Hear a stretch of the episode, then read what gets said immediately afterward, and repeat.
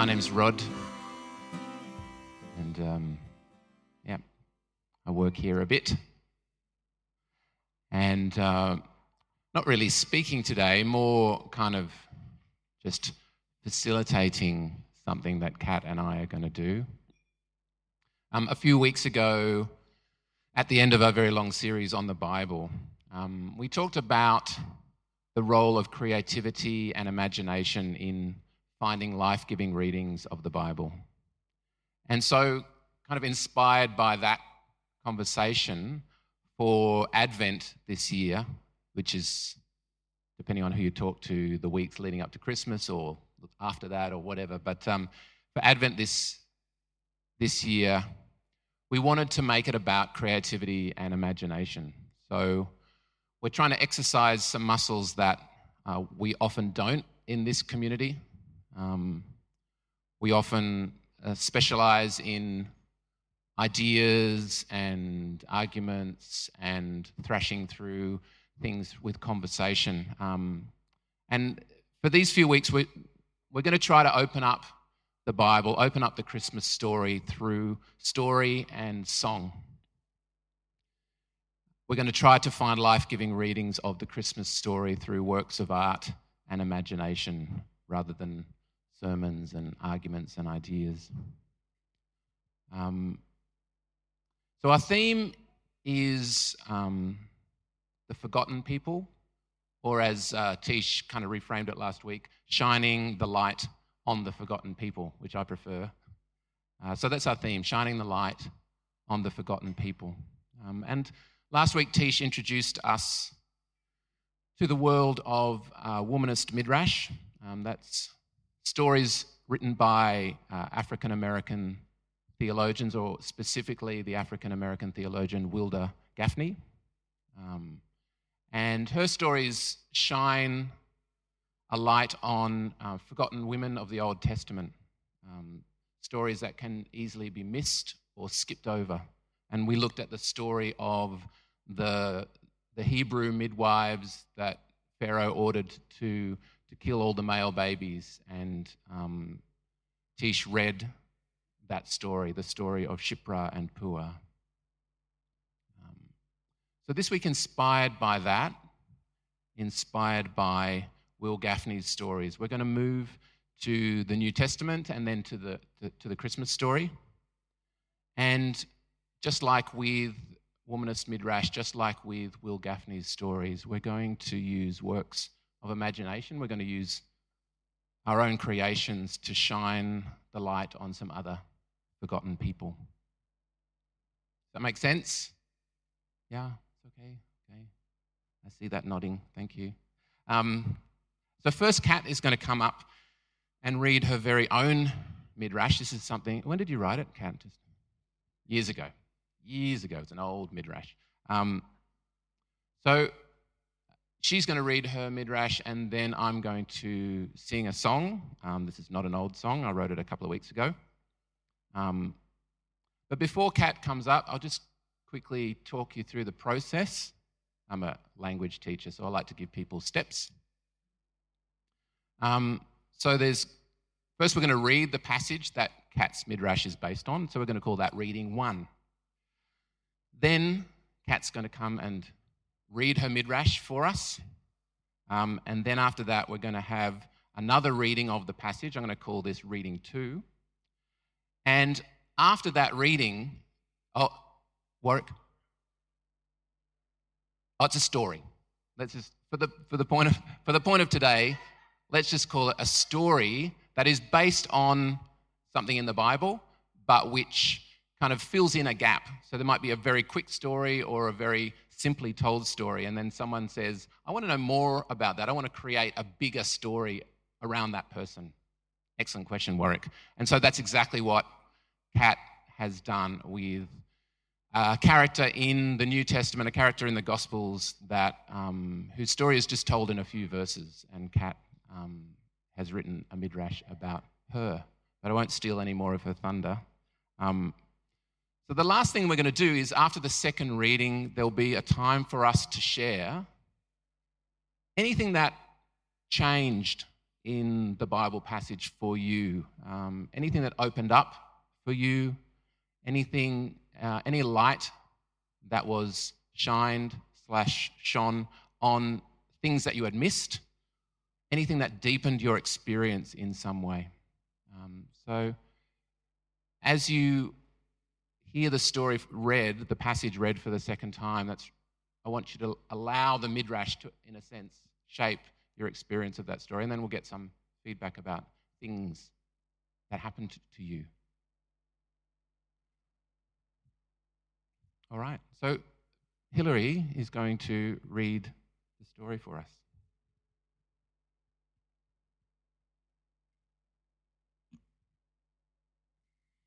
Now there was a woman who had been suffering from hemorrhages for 12 years. She had endured much under many physicians and had spent all that she had, and she was no better, but rather grew worse. She had heard about Jesus and came up behind him in the crowd and touched his cloak. For she said, If I but touch his clothes, I will be made well. Immediately her hemorrhage stopped, and she felt in her body that she was healed of her disease. Immediately aware that power had gone forth from him, Jesus turned about in the crowd and said, Who touched my clothes? And his disciples said to him, You see the crowd pressing in on you. How can you say, Who touched me? He looked all around to see who had done it. But the woman, knowing that what had happened to her, came in fear and trembling, fell down before him, and told him the whole truth he said to her, Daughter, your faith has made you well. Go in peace and be healed of your disease.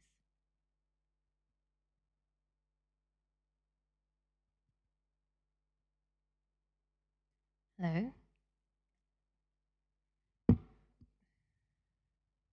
Um, so this actually came out of a service a couple of years ago where Rod encouraged us to write midrash about this story, and I dutifully went home and did my homework. um, and um, I really want to say, look, even if you're not a writer, I totally recommend playing around with this um, kind of way of engaging with the Bible because I got a lot out of it just researching um, what what would have happened to this woman next, and then kind of imagining how it would have felt for her. Um, so even just doing that for yourself, I would highly, highly recommend basically what I'm saying is I wrote this story for myself, and if you don't like it, I don't mind. um, and so I thought I'd, it's, uh, it's a few pages long, so I thought we'd put some music behind it just to kind of hold us all while we listen to it and give me a bit of buffer between my voice and all of you listeners.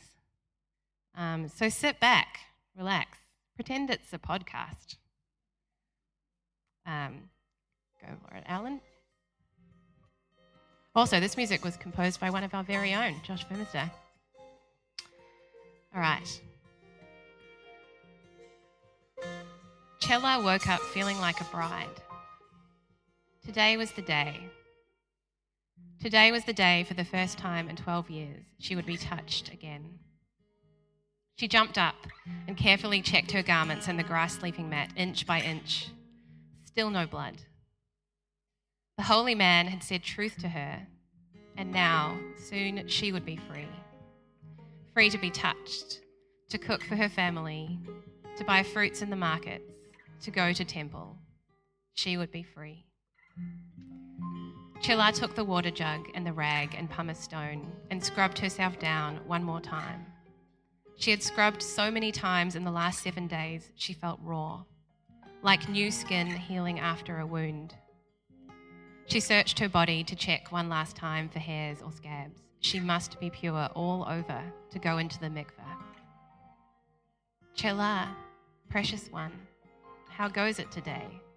Her mother's anxious voice floated through the courtyard. She would not come out to her, could not touch her until after the mikveh.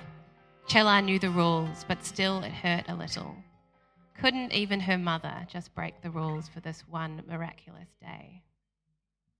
Oh, but it didn't matter. It didn't matter at all. Today was too fine. She could see the sun breaking through, and soon, soon she would be standing in the spring and everything would be washed clean. Beautifully, thoroughly clean. It goes well, mother. Everything goes well. Chilla allowed herself to appear at the door of the hut. She had put aside her best robes to wear later, later when she is pure again, but for now she wears the old grey ones. She has washed the blood out, but there are still faint stains. Can her mother see them all the way from the kitchen door? She thinks about saying outright, There is no more blood, like she had done on that first day, that first excruciating and magnificent day. But instead, she says, Everything continues well, Mother. I am well. Mother's face is masked by the kitchen shadow, but Chilla can see she holds herself a little taller. Mother, we can go soon. I am nearly ready. But her mother has already disappeared back to the kitchen. It has been so long. Surely mother will come to the mikveh with her. Surely she does not have to go alone. Chilla, Chilla, wonderful Chilla. She hears the slow crooning of Afra's voice over the courtyard wall. Afra, Afra, marvelous Afra, she echoes back, clambers onto the milking stool and peers over the top. Afra stands below her, looking mischievous as ever. How goes it, Chilla? It goes well, Afra. Very well today. His tiny courtyard is a mirror of her own, even down to the mud hut in the corner. In Afra's courtyard, only the cow lived in that hut, though, not a woman, not his wife. Behind Afra, she can see Bosmat and Ziva peering out from the cow's hut. Bosmat is milking the cow and pretending not to listen. Ziva is blatantly watching them, rocking a cradle at her feet. Has Afra done this on purpose? Brought his babies out for Chela to see, to show her how she has failed him as a wife? Oh, but today she doesn't even mind Bosmat and Ziva. It's nobody's fault that Afra had to take more wives. A man must have someone who will bear his children after all, and Bosmat could only bear girls, so Ziva had come to bear Afra a son. For a brief second, she imagines what it could have been like if there had been no bleeding. Maybe she would be fat and placid like Bosmat now, milking cows every day, or thin and sallow like Ziva, her breasts hanging from feeding, pushing a spindly baby cradle with her foot. Or maybe she would have been barren, or only had girls, or had one child and then got sickly, or maybe she would have died in childbirth. Chilla imagines a life where instead she followed the holy man on his journeys of healing. She could do that if Afra did not want her back. She had seen, when she was in the crowd, that there were women who travelled with him. She could carry some food and cloths on her back. She would learn to read, and he would teach her sacred teachings. She would walk with the men and sit with the men. They were only fishermen, after all. They would sail across the lake and go to Jerusalem. They would sit in the dark with only fire between them, and they would talk of the heavens and the earth, and they would listen for the voice of God. Chela, Chela, wonderful Chela. Afra's voice brings her back to the stone wall. Tonight I will see you, Chilla. He looks so happy. How could she disappoint him? He had stayed married to her all these years, never touching, just waiting next door. How could she ever question his devotion? Tonight, Afra, she smiles back at him, dips below the wall. She can see her mother's shadow. It is time to go. Outside, it is early morning, but the day is already sweltering. Chilla can see her mother waiting for, her in her, waiting for her in the sun, her beautiful mother. The walk to the mikveh will take almost two hours. Chilla and Naomi have not walked this path together for 12 years. Naomi walks ahead, fast, like she is running a race to get there. She waits at the corners for Chilla like an impatient child. It has been 12 years since they have had a proper conversation. 12 years since anything in their household has not been about whether the bleeding has stopped or is worse, or whether there is pain today. And sometimes, at first, all the time, could we try this healer, or that tincture, or this sleeping mat to see if it will fix the problem? The problem of your sticky, dirty, shameful bleeding. Chela knows that Naomi has several times gone to the temple and sacrificed a dove for her daughter. Sometimes she can see in her mother's shadow in the kitchen doorway just the way she holds her head that she is angry, so angry.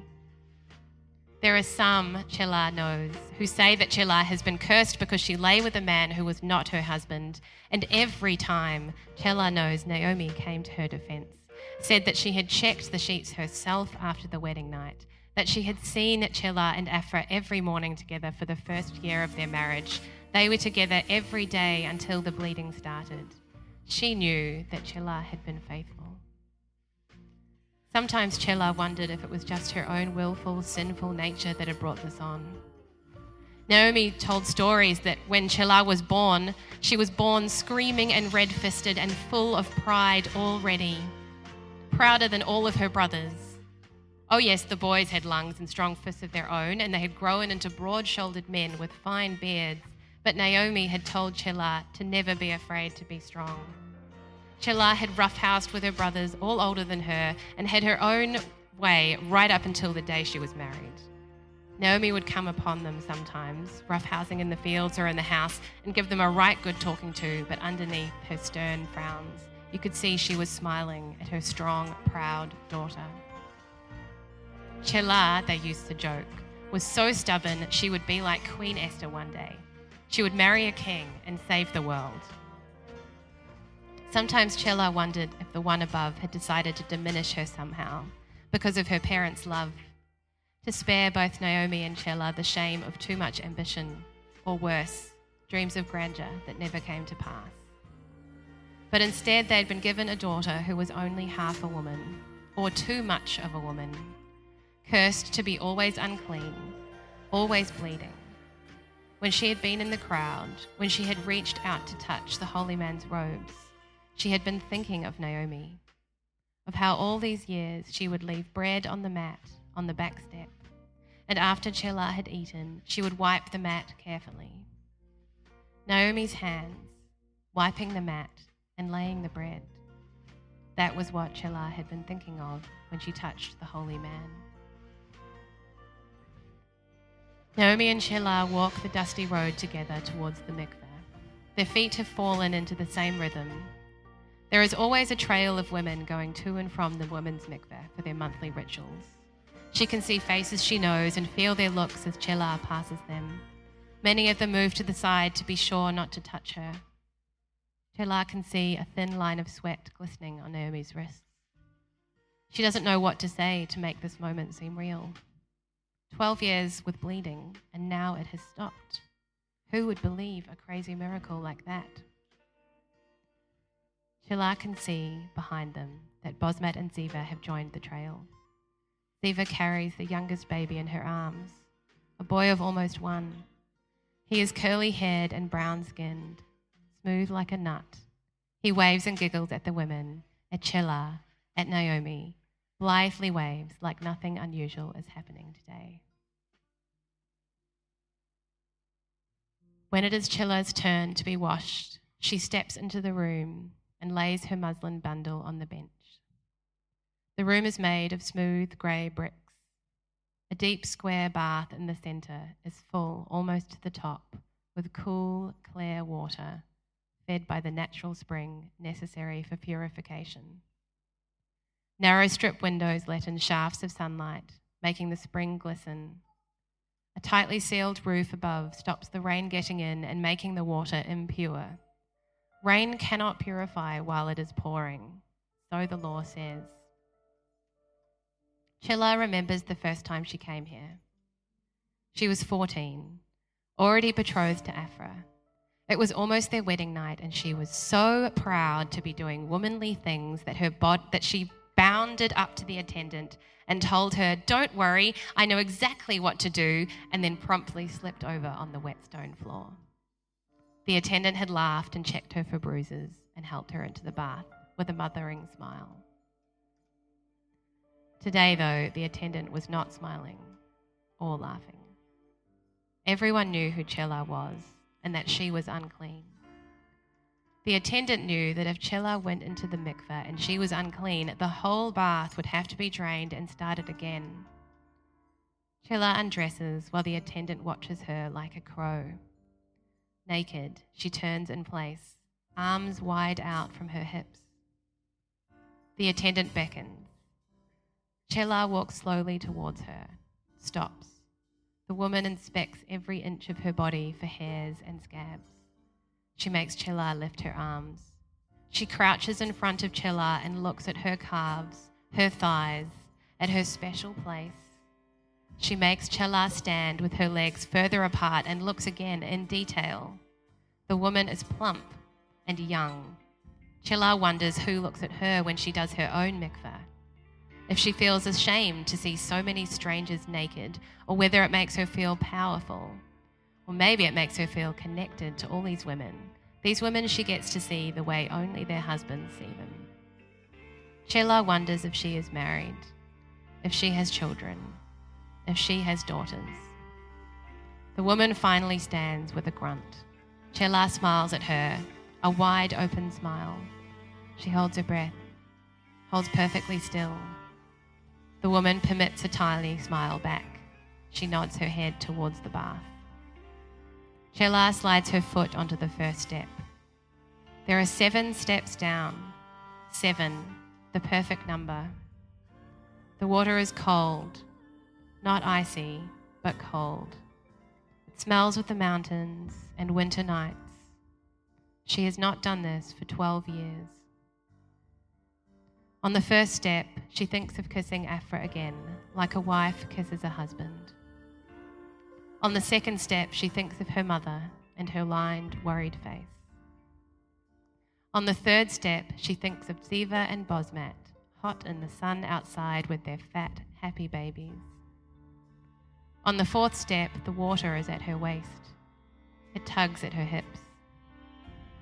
The fifth step is a question Why, God? Why? The sixth step is silence. The seventh step is rock bottom. She bends her knees, dips her head under. The water is around her like the arms of God. She opens her eyes, holds her breath, looks up to the shafts of windows, the distorted roof, the pale, stretched face of the attendant. She imagines outside she could put on her best robes and run, run as fast as she can to sit at the feet of the holy man. He had looked at her, looked her straight in the eye. His look, look was like a lightning bolt through her. He had spoken to her and her alone. He had called her daughter. His voice was as smooth as the water around her. She could go now. Run and leave all this behind leave babies and husbands and wives and the disappointed, worried face of her mother. She could go, travel with the fishermen, listen for the voice of God. She listens. Under the water, she listens. Outside in the sun, her mother waits for her. Bosmat and Ziva wait for her. Afra waits for her. Her father and her brothers wait for her. Under the water, she listens.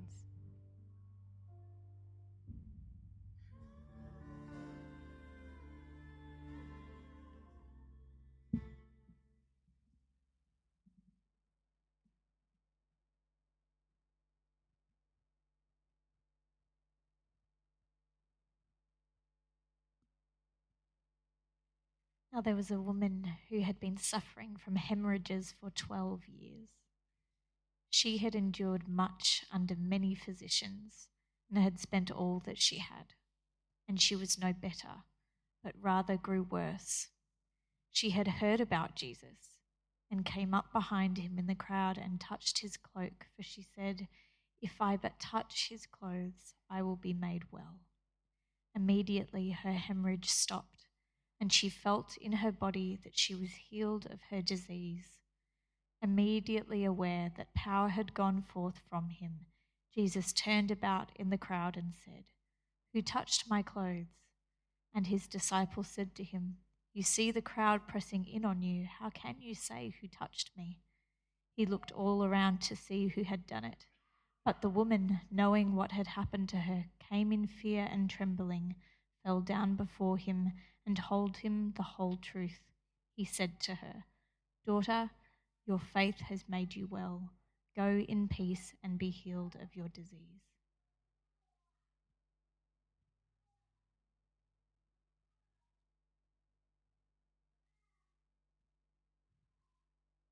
Just going to give you a minute. Uh, just let's have a minute of silence to reflect on the second reading and how it was impacted, opened up, what light was shone on it by Kat's beautiful story. And then we'll have a chance for people to share some reflections if they want to. So just a minute of silence. I might go first and just say that, you know, I first read that story, I think, two years ago, and it, it still moves me in the same way as it did then.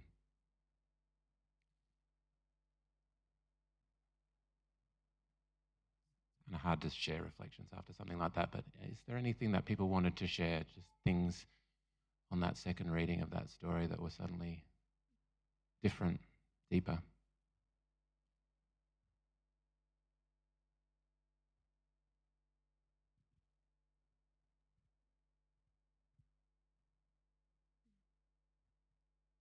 I loved Kat's story. I just wanted to say that first off. Um, I think what really struck me about Kat's Midrash and also just about the story in general is just the courage of the woman to really do everything that's forbidden, to leave her tent or her house, and then to go there, to go out, and then to also touch a man, um, and just yeah, the courage that that took is um, really amazing. And also, I just like I kind of wonder how she found out about Jesus. Like, did, did, you know, did her mother or somebody whisper like, "Oh, I've heard this holy man," and after twelve years, she's like, "I've tried everything. Why would I bother again?" Or sort of, yeah, how that came about. How she was like, "Oh yeah, this seems like a good idea. I'll follow this crazy man around and touch him, and it'll be fine." Like, what kind of a faith is that? And um, yeah, I don't know. It's amazing. That's what's so striking, isn't it? Just creates so many questions about the story, yeah, that we didn't ask before.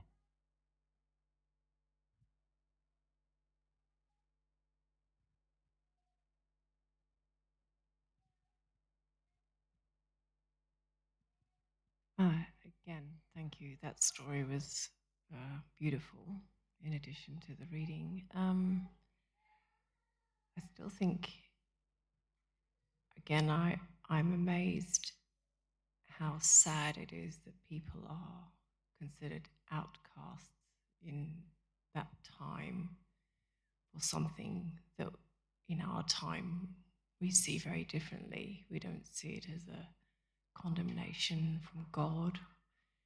And I just think of this, well, she was obviously still quite young woman. Um, how many hugs she had missed in the 12 years that she'd been hemorrhaging, how much love she had missed, how lonely she must have been feeling. And, um, and I think a lot of people in our community here are here because they've often felt like they've been outcast. And um, yeah, I think that's kind of it.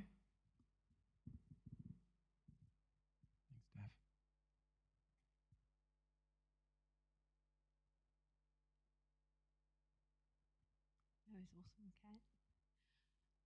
Um, it made me wonder about where he said, Daughter, your faith has made you well. And you hear these biblical stories, and they have this absolutely amazing faith, which just seems like this blind, perfect faith. And, and if you've got that, you could do it. And it just seems so unattainable to us in a world of science and everything. And then you go, maybe she still had doubt and everything. It wasn't that faith, it was that step to go, I'm going to risk everything. And that you can still have doubt, but risk it. And that's where the reward comes from, rather than this faith that just seems so incredibly unattainable.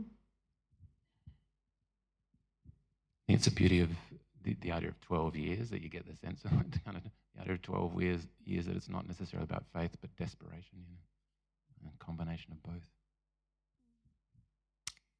Thanks again, Kat. um, and community, because I'm really thankful that this is a place where we can talk like that. Um, I think coming from a place where these stories were about Jesus and what he did, um, which that's what this story is as well, but I think pressing into and thinking more about where these people have come from and what their story is like make you fall in love with Jesus more anyway. Um, so I think my reflection is just more thankfulness of the expansion of the story and the beauty in both sides in Jesus as well as in this woman and it's there's so much more that's not written there and that's beautiful and it's nice to be somewhere where it's encouraged to dream about it rather than don't you put anything between the lines. so yeah, that was a beautiful experience. Thank you.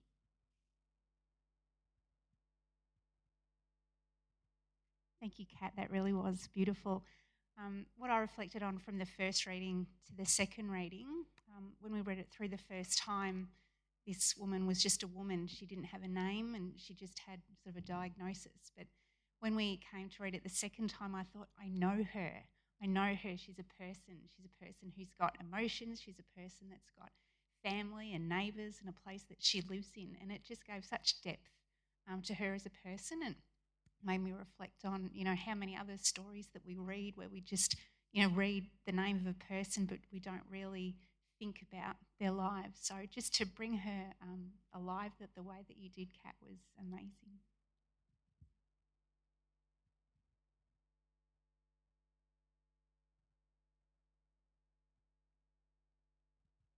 Um, yeah, thank you, Kat. Your story, um, I love this story. It's one of the like anchoring points of my faith, and you gave the woman everything that I've that I've been mad at Mark for not giving her a identity and a name and connections and a family. Um, yeah, and it's just I've always seen myself in this woman, um, but to see her as another has been really powerful for me. So thank you so much. Um, I don't go here, so I feel bad for saying anything. Um, hi. Um, thanks, Kat. Um, I think this is really cool because I feel like the story made the transition between she's got a physical ailment that needed to be healed to Jesus um, took away like the social burden that was on her. Um, and it's just so amazing that as well as like going through pain and suffering for 12 years, she, like someone else said, like she hadn't been probably intimate with people for 12 years. So that idea of um, like Jesus coming to, you know, make social reparations as well is just super significant. So yeah, thank you, Kat.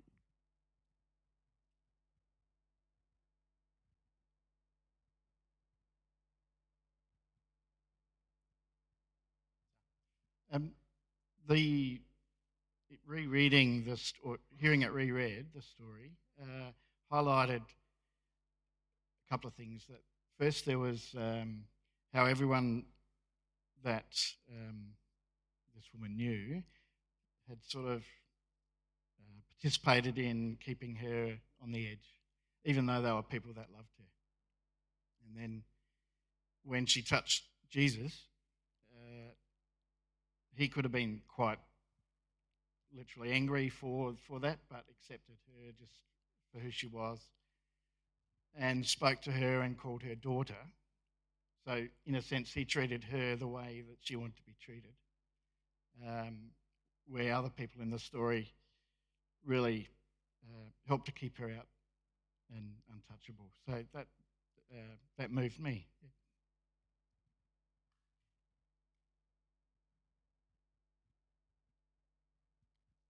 I, I've picked up something quite similar, something about um, the safety of Jesus, that this woman had lived so much of her life. Mean, the passage uses the words, you know, fear and trembling, kind of hiding something that had made her an outcast. And for me, the words that stand out the most in the second reading um, was, and she told him the whole truth, that there was something safe about this man um, yeah, there was something safe about this guy. That that it wasn't just you know a conventional magic kind of miracle, but but there's healing through.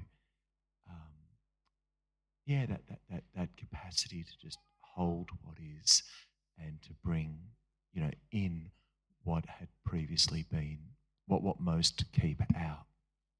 Um, thank you, Kat. Maybe time for one more. Did you want to say? Thank- Thanks everyone for your thanks. Um, yeah, I really, um, like I said at the start, I really got a lot out of doing this. Just doing the research, um, like learning that so women in those days you had to wait another seven days after your period had ended. Um, so which really means like for two weeks of the month, every month you were unclean, um, which is just so astoundingly well I- impractical and inefficient for a lot of like because women did all the housework. What who did who did the housework when they weren't doing it? I guess the mothers-in-law who'd who'd gone through menopause. I don't know. Um, but also, like it took me ages to give her a name. So Chela means rust, um, and it took me a long time to settle on that. But I thought that was like a nice kind of I don't know, like the color of dried blood, which is something that she would have seen every day. Um, but we don't know her name, and there's so many unnamed people in the in um, the many Bible stories. Um, and I really, uh, when Shane Clifton came here and spoke a few a few weeks ago, um, and he talked about when we one of the ways to engage with the Bible is to like just look at all the perspectives of who's in the story. He was talking about it mostly from like a disability perspective, but really like all of the like rather than just the author's voice, which is the voice of like a straight Jewish male mostly, um, or like in our Western world, it's usually a straight white male that's reading the story out to us, and that's the perspective that we default to. Um, trying to really engage with these stories from a perspective of the, the unnamed people in the stories. Um, I just think it's such a, a richer way to hear these lessons and, and understand who Jesus was and who he engaged with. Thanks, Kat. So a few weeks ago, we um, talked about the fact that um, we have a vision as a community to be jazz improvisers rather than classical musicians. No offense to classical musicians, um, but to be willing to, um, in the light of scripture and in the light of tradition, to sort of treat each moment on its merits. And in the light of that idea, I'm going to not sing my song because I'm just aware of the time and it just doesn't feel like this is the right space to do that. So, what we're going to do is we're going to share communion together. Um, the song's not going anywhere, so I'll find a place for it sometime. Loving God, we thank you that in the Bible that you speak to us in song and poem and story and image. Thank you that you in the Bible remind us that um, there are truths that can only be discovered in that way. And we thank you that Jesus left us with this image, this symbol, this practice to remind us every week that there are truths that can only be known through our imagination. There are truths that can only be experienced through our bodies. And so I pray that you'll help us to remember that as we eat and drink together. I pray this in Jesus' name.